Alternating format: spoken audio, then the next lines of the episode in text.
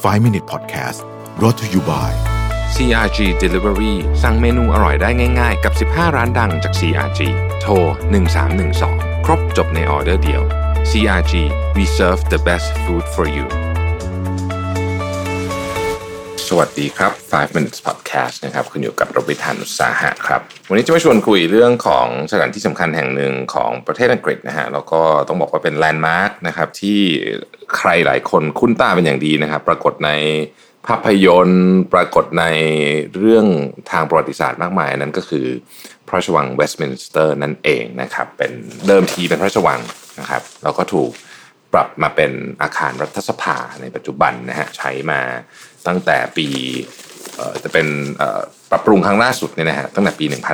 1834 นะครับแล้วก็มันจะก็ใช้เป็นที่ประชุมสำหรับเอ่อสส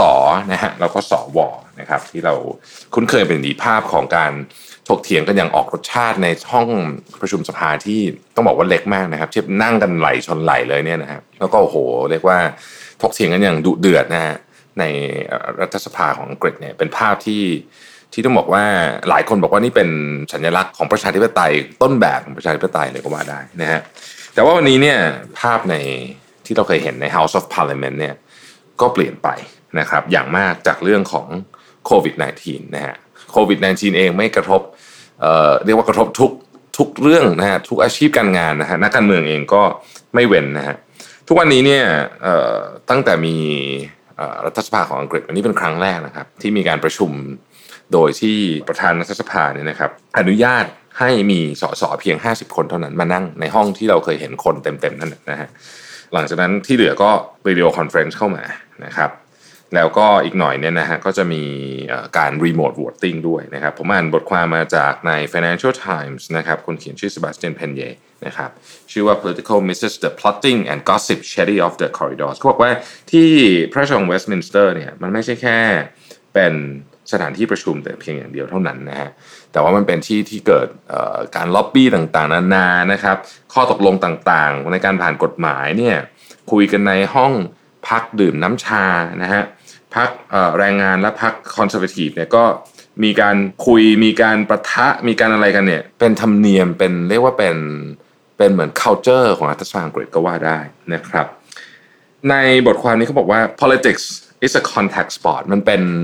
คือการเมืองมันเป็นสิ่งที่ต้องมีการประทะกันแบบต่อหน้า เพราะฉะนั้นการที่ไป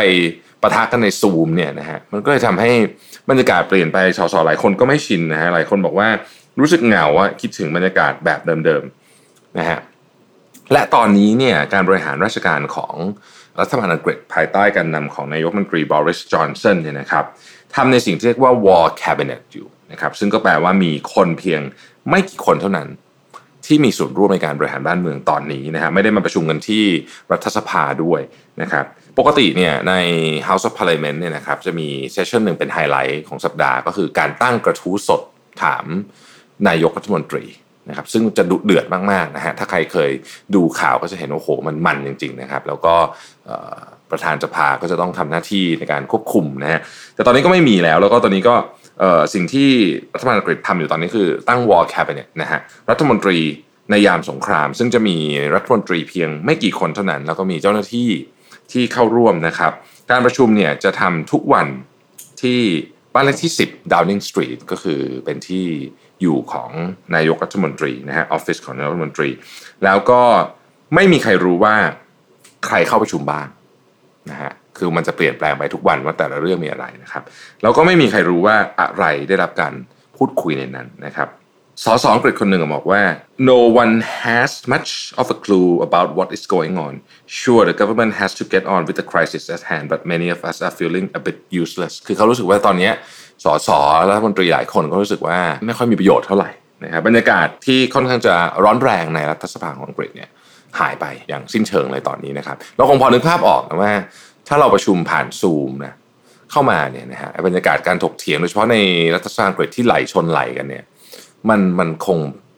คือถ้าถ้าเป็นภาษาผมคือมันคงไม่ไม่ไม่ได้ฟีลลิ่งเดียวกันนะนั่นเองนะครับน่าสนใจว่า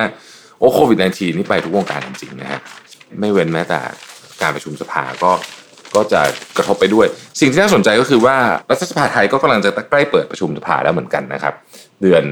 เดือนนี้แล้วเนี่ยใช่ไหมประชุมสภาเดือนนี้นะครับ อยากรู้เหมือนกันว่าจะประชุมยังไงจะ social distancing ยังไงนะครับ เพราะว่า ไม่แน่ใจเหมือนกันว่าถ้านั่งเก้าอี้เว้นเก้าอี้เนี่ยจะพอไหมนะฮะแล้วก็ถ้าเกิดไม่ได้เนี่ย